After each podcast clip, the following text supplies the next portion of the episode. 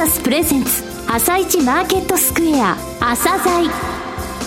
この番組は企業と投資家をつなぐお手伝いプロネクサスの提供でお送りします。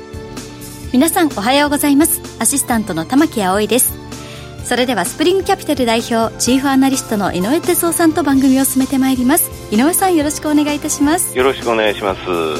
それでは今日も楽しみな企業をゲストにお招きしています今日ご紹介する企業は証券コード7325アイリックコーポレーションです。はいえアイリックコーポレーションさんですけどもね、はい、あの来店型の保険ショップ保険クリニックってあるんですが6月末現在で198店舗、えー、実はね日本で初めて来店型の保険ショップってものを作ったのはこの会社なんですよ。ただね面白いのが先週ご紹介した GA テクノロジーズさんと似た部分があるの、はい、それを、え番組の後半でお話します。はい。それでは朝鮮今日の一社です朝鮮今日の一社本日は証券コード7325東証マザーズ上場のアイリックコーポレーションさんをご紹介いたします。お話しいただきますのは代表取締役 CEO の勝本隆二さんです。本日はよろしくお願いします。はい、よろしくお願いいたします。さて、上場は昨年9月ですね。そうですね。はい、保険ショップ。はい。保険クリニックっていう名前ですね。はい。こちらの運営で知られていますが、簡単に遠隔ですね。はい。あと事業内容をお話しください。はい。えー、1999年に日本で初めての、えー、来店型乗り合いの保険ショップを開設いたしました。はい。えー、2002年にはですね、えー、システムを開発、えー、行いまして、えー、現在の保険 IQ システムというものを、うん、あの、制作いたしました。えまたその政策に伴ってですね、2004年度に、これもやはり日本で初めてとなりますから、えー、来店型保険ショップのフランチャイズ展開というものを始めております。はい、初めてだったんですか？ね。初めてでございます。はい。で、えー、事業内容につきましては、えー、3つの、えー、セグメント事業を行っておりまして、はい、1つは保険販売事業でございます。はいえもう一つは、えフランチャイズ等を中心としたソリューション事業というものも行っています。三、うん、つ目としましては、えシステム事業ということを行っております。はい。はい、今現在、このあの、直営店とですね、はい、フランチャイズ？はい。の店舗数って教えていただけますか？はい。えー、直営は現在38店舗。はい。えー、フランチャイズは今160店舗。はい。合計で198店舗を全国に展開しております。これはあの、決算期6月末の数字ということですね。はい。はい。保険販売事業、ソリューション事業、システム事業、えー、簡単にご説明いただきましたが、もう少し深掘りしてですね、はい、お話しいただきたいんですが、保険販売事業についてお願いします。そうですね。あの、主にですね、うん、えー、先ほどお話した保険クリニックという保険ショップの方で、はい、えー、保険の販売事業を行っております。うん、来店型ですね。来店型です。はい。はい、一般的な来店型保険ショップというのは、まあ、コンサルタントの方がいらっしゃって、まあ、その方からご説明をいただくというのが、まあ、一般的ではございますが、当社の場合は、さららに、えー、コンサルタントの、えー、知識プラスですね、えー、開発されたシステムをこう活用して、はい、えー、いろいろな、えー、商品をご提供できるというのが強みでございます。視覚的に訴えると言いますか、ちゃんとあの理解しやすいような状況にしてるってことですね。そうですね。はい。やはりあの知識だけでは覚えきれない部分でございますので、うん、まあそれをシステムはカバーしていく。そうですね。はい。なかなかあの説明聞いてるのはですね、大変って言えば大変ですからね。そうですね。はいまたその中のサービスの一つとして、うん、実はあの加入率がこれ生命保険というのは約90%近く加入されていらっしゃいます。はいすねはい、まあ、この生命保険を、現在加入している内容を分かりやすく、うん、説明できるという機能もこのシステムに取り入れて、グラフィック化ししてですね、視覚で見ていただくということが、はい、サービスとして行っています。またあのシステム上でライフプランなどを作ったりですね、はいはい、またお客様のご意向に沿った商品をこう選んでいくと。いうような仕組みもこの中に導入されております。わかりやすい来店型の保険ショップですよ、はい。ね。プラスやはりお客様自身がこうシステムを触って選んでいただくことでですね、やはりお客様がこう保険を選んでいくんだというのが我々徹底したまあスタイルであるというふうにも言えます。はい、はいまた、あの、教育システムもかなり、あの、充実させておりまして、はい、まあ、保険だけではなくてですね、うん、えー、家計や住宅ローン、あと年金、相続、介護というのも、資格試験を、えー、実施しておりまして、はい、まあ、あの、周りの環境等も含めたですね、幅広いコンサルができるように心がけています。さて、あの、ソリューション事業というのはどういった先ほどフランチャイズというお話がありましたが。はい。ソリューション事業は2つの部門がございまして、一、うん、つはフランチャイズ事業でございます。はい。これは今全国160店舗ある、まあ、保険クリニックのフランチャイズ。うん、こちらに対して、えー、教育や研修、うん、また店舗運営のノウハウ、はい、まあ、プロモーションなどを行ってます。はい。で、直営店と基本的に同じサービスが提供できるというようなことを行っています。これシステム持ってる強みですね。そうですね。はい。はいえー、6月に発表したばかりではございますが、はい、実はあの、ツタヤ様との業務提携もこれ発表いたしました。はいうん、今まではですね、あの、ツタヤさんの店舗の中に、はい、例えば当社の直営店とか、うん、フランチャイズ店がお店を出すということは行ってきました。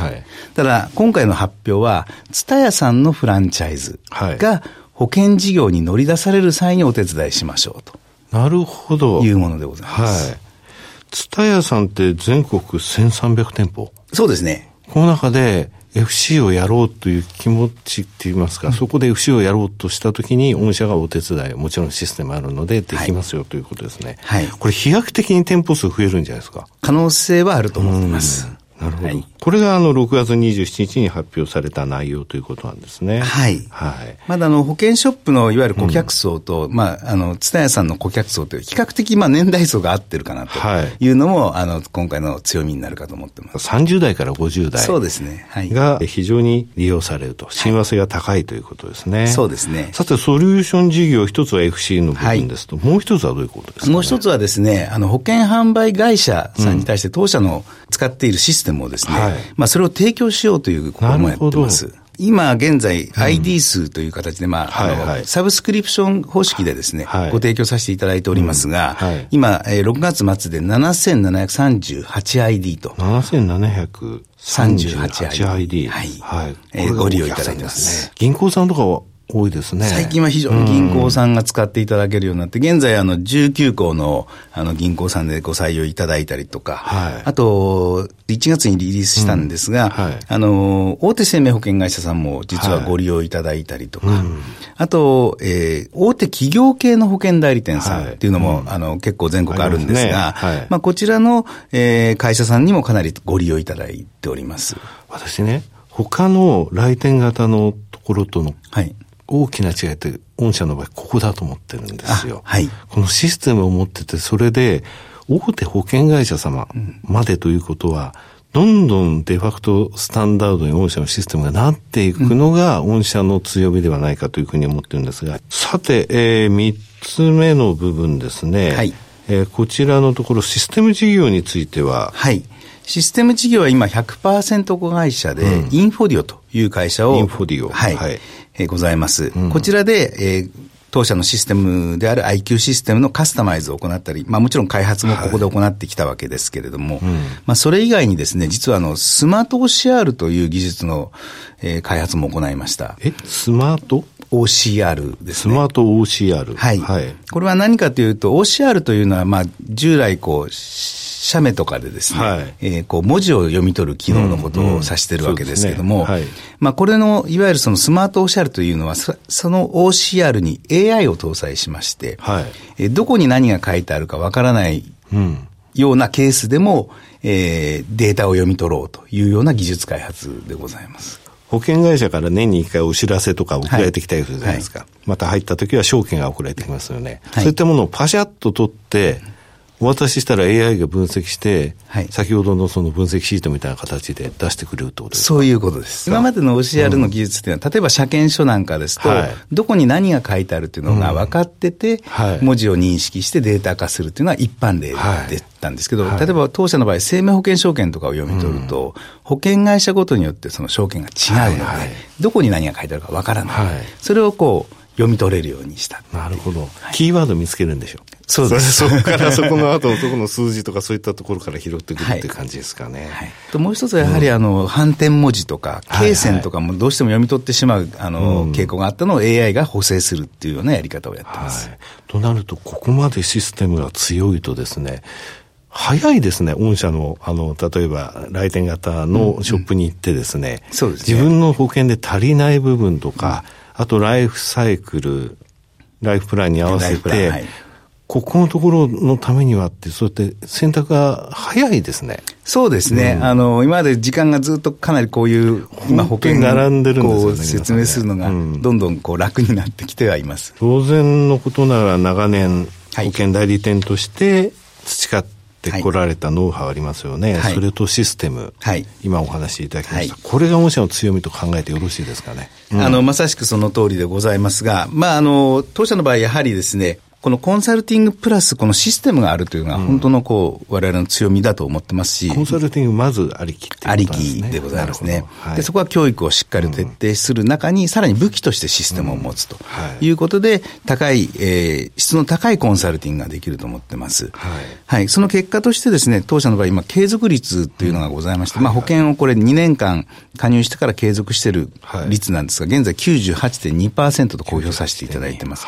これは業界でもかなり最高水準といっても、あの、過言ではないかと考えています。さて、成長戦略について教えてください。はい。まず、あの、保険販売事業に関しましては、うん、やはり従来通りこのコンサル力、プラスこのシステムというものを、え活用して、徹底的に顧客満足度を上げていくということが重要だと考えています。また、あの、視認性の高い店舗作りをこれからもどんどん進めていく。具体的にこういったところに出したいっていうのはあります？ショッピングまあ、ショッピングモールでもですね、やはりそのショッピングモールのどこに出るかっていうのは非常に重要ですね。はい、毎日ショッピングモールを使われているお客様でも意外と保険ショップがあることを知らなかったりとか、やはりありますので。視認性の高い店舗作りですね。はい、さて、ソリューション事業ではどうでしょうか、はい、実は、あの、生命保険募集人って120万人ほどおります。はい。はい。まあ、この人たちに、のすべてに使っていただけるシステム作り、うん、プラットフォーマーになりたいということを考えています。はい、さらに今は教育などもこのシステムを使ってできるような、はい、まあそういう活用法も出てきているというふうに考えています。ということは先ほど 7738ID で私驚いてましたけど、120万人いるってことは、伸びしろまだまだあるまだまだ、まだまだあると思います。えー、ソリューション事業のフランチャイズの方はどうですかね、はい、これは今最近非常にあの、先ほどの蔦屋さんではないんですが、はい、異業種さんからのお問い合わせがすごく増えてまして、はい、で異業種の皆様方のやはりこう弱点っていうのは保険のプロのコンサルがいないということなので、はい、当社は最近今リモートコンサルというこれもシステムがあるからできるんですが、うん、まあ、えー、遠隔でコンサルティングを行うというサービスも始めました。あ、そうなんですか。はい。リモートでコンサルがあって、なおかつシステムの提供を受けてたら、はい、かなりその垣根って低くなりますね。そうですね。参入しやすく、うん、あの、お手伝いできるかなと思っています。なるほど。はい。最後にシステム事業どうでしょうか？はい。こちらはやはりあの今、この開発されたスマート OCR、はい、これはあの非常に多くの企業様からお問い合わせがもう殺到してまして、はい、こちらの方もいろいろそのカスタマイズしながら、これどんどんどんどん、あの保険業界以外の産業に提供していこうと。サブスクリプションで。はい。おっしゃる通りです。サブスクリプションの部分がこうやって拡大していくとですね、固定で入る部分って言いますかね、はい一回入っていただければ、実は保険っていうのはストックなんです。はい、しかも、98.2%継続率があって、はい、その他このシステムの部分でもサブスクリプションでと、そう、ねはい、そういう戦略だと考えてよろしいでしょうか。結構でございます。はい最後になりましたが、リスナーに向けて一言お願いします。はい。今、生命保険契約というのは1年間で約1500万件、はい、あの販売されています。まあ、当社で全ての保険を扱うことはできませんけれども、あの、システムを活用することで、うん、その、全ての保険に関わっていきたいな。というふうに考えています。はい、あの、当社の企業テーマは人と保険の未来をつなぐフィンテックイノベーションと言ってます。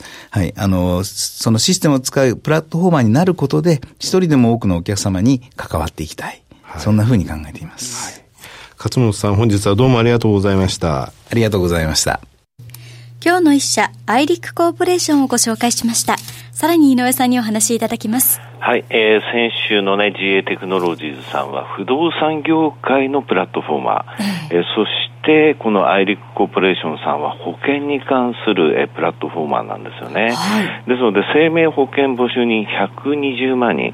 このデファクトスタンダードのプラットフォームを作れるぞというところなんです、えー、これは強いですよね、はい、ですので自分のところで直営フランチャイズで、えー、保険をもちろん売る。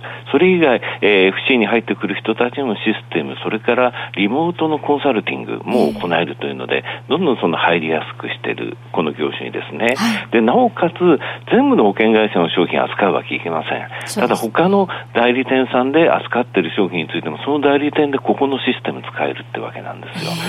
非常に楽しみですよね。ねやっぱり AI なんですね。今時代はもう AI なんですね。そうですよね。いや、OCR っていうのはこういうところでもスマートに、えー、スマート OCR の技術っていうのは活かされるんですね。はい。はい、はい、ありがとうございます。それでは一旦お知らせです。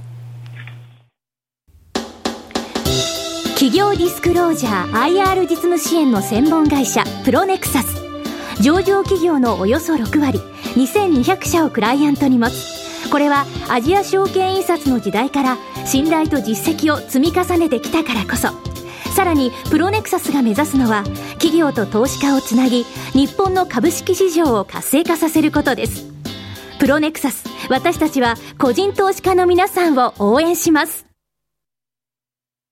井上哲夫。今日のストラテジー。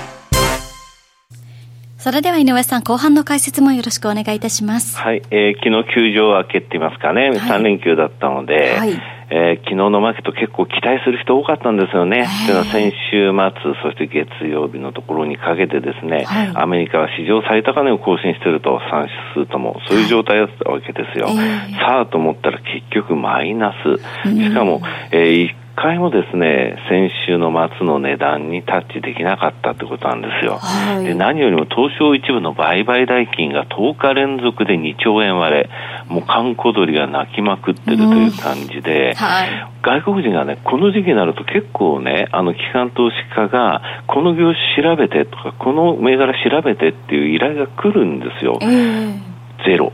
ゼロ。ゼロ、これから第一クォーターの決算発表の前にそういう依頼が来るのは今回ゼロですよ。あ、そうなんそういう状態でね、まあ、しょうがないって言えばしょうがない、アメリカの方が利下げをしますよと、はい、で金利差縮小で円高圧力がまた上がってきますと、それからね、日銀単価の前提レートよりも為替が今ちょっと円高の水準にいますと、それから工作機械受注が全然よろしくない。それが DI って言いましてね、これからの見通しいいだろう会社と悪いだろうっていう会社の差し引きが出るんですが、はい、これはどんどん白く、七区とこの先のところについても下方修正されてきてるというので、えー、第1クォーターの決算発表で、第2クォーター、つまり昔の上期ね、はい、そこの業績の、えー、下方修正が行われるんじゃないかと、そういうふうに、あの思われてるんですよね。はい、先週木曜日、先々週の数字が発表されて、外国人9週ぶりに買い越しって出たんですけれども、えー、この買った金額が490 449億円、えー、その前8週間で9300億円ぐらい売ってたんで5%も買ってないんですよね。